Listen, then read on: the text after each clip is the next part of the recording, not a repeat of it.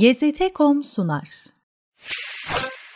Buhara'nın farklı dönemlerinde farklı hanedanlıklar, devletler tarafından inşa edilen birbirinden nadide eserlerin en güzellerinden birisi de bugün hala sapasağlam ayakta duran ve eğitim vermeye devam eden Miri Arap Medresesi'dir. Halk arasında Miri Arap olarak anılan Abdullah el-Yemeni'nin inşa ettiği bu medrese 1993 yılında UNESCO'nun Dünya Mirası listesine girdi.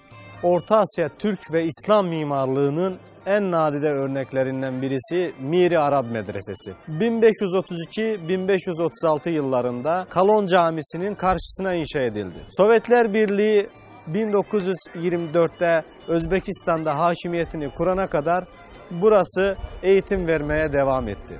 Lakin son dönemlerde medresenin inşa tarihiyle ilgili farklı rakamlar da dillendiriliyor. Kaynaklarda medresenin yapılmasına ilham veren en önemli nedenlerden birisi olarak 1512 yılında Babürlerle Safevilerin Şeybanilerle karşı karşıya geldiği Cicduvan Savaşı gösteriliyor.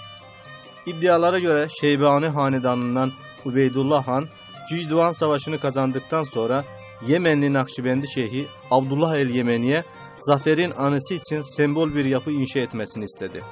Ve hatta bunun için 3000 İranlı köleyi de Abdullah Yemeni'ye tahsis etti.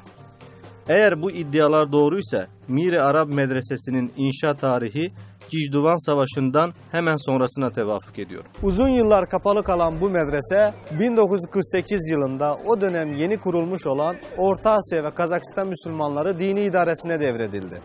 İkinci Dünya Savaşı'na kadar her türlü dini fikre ve harekete karşı acımasız tutum sergileyen komünist rejim 1941'de Nazi Almanya'sının ani saldırısı sonrası ilk defa din adamlarına ihtiyaç duyduğunu anladı.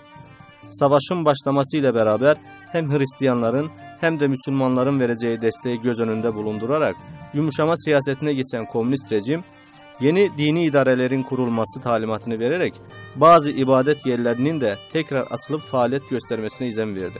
Kapalı avludan oluşan ve iki katlı olarak geleneksel Orta Asya mimarisine göre inşa edilen medresede Kur'an-ı Kerim'deki 114 sureyi temsilen 114 oda yapılmıştır. Şu anda 150 civarında öğrencinin eğitim aldığı medresenin birinci katı ders odaları olarak, ikinci katı ise yurt olarak tasarlanmış. Ubeydullah Han ve Şeyh Abdullah el-Yemeni vefat ettikten sonra medresenin kuzeyindeki dershaneye defnedilmiş ve burası daha sonra türbeye dönüştürülmüştür. Şeyh Abdullah Yemeni ve Ubeydullah Han'ın türbesinin olduğu kısım medresenin girişinde hemen solda bulunuyor ve türbeye girmek isteyen ziyaretçiler grup grup içeri alınıyor. 4 yıllık eğitim veren Miri Arap Medresesi'nde dini ilimlerle birlikte talebelere tabi ilimler de öğretiliyor. Ayrıca Arapça, İngilizce, Farsça ve Rusçanın da tedris edildiği medresede Özbek Türkçesi başlıca eğitim dili olarak kullanılıyor. 1991 yılına kadar bu medrese Sovyetler Birliği sınırları içerisinde dini kurumlarda çalışan birçok yetkiliyi mezun etti. Öğrenciler önce burada medrese eğitimi alır, daha sonra Taşkent'teki İslam Enstitüsü'ne yönlendiriliyor. Orada da yüksek eğitimini tamamladıktan sonra dini idarelerde görevlendiriliyorlardı. Bugüne kadar Miri Arap Medresesi yüzlerce mezun verdi. Bunlardan bazıları kendi ülkelerinde dini hayatın yönlendirilmesinde ciddi roller üstlendiler. Bazıları da halen üstlenmeye devam ediyorlar.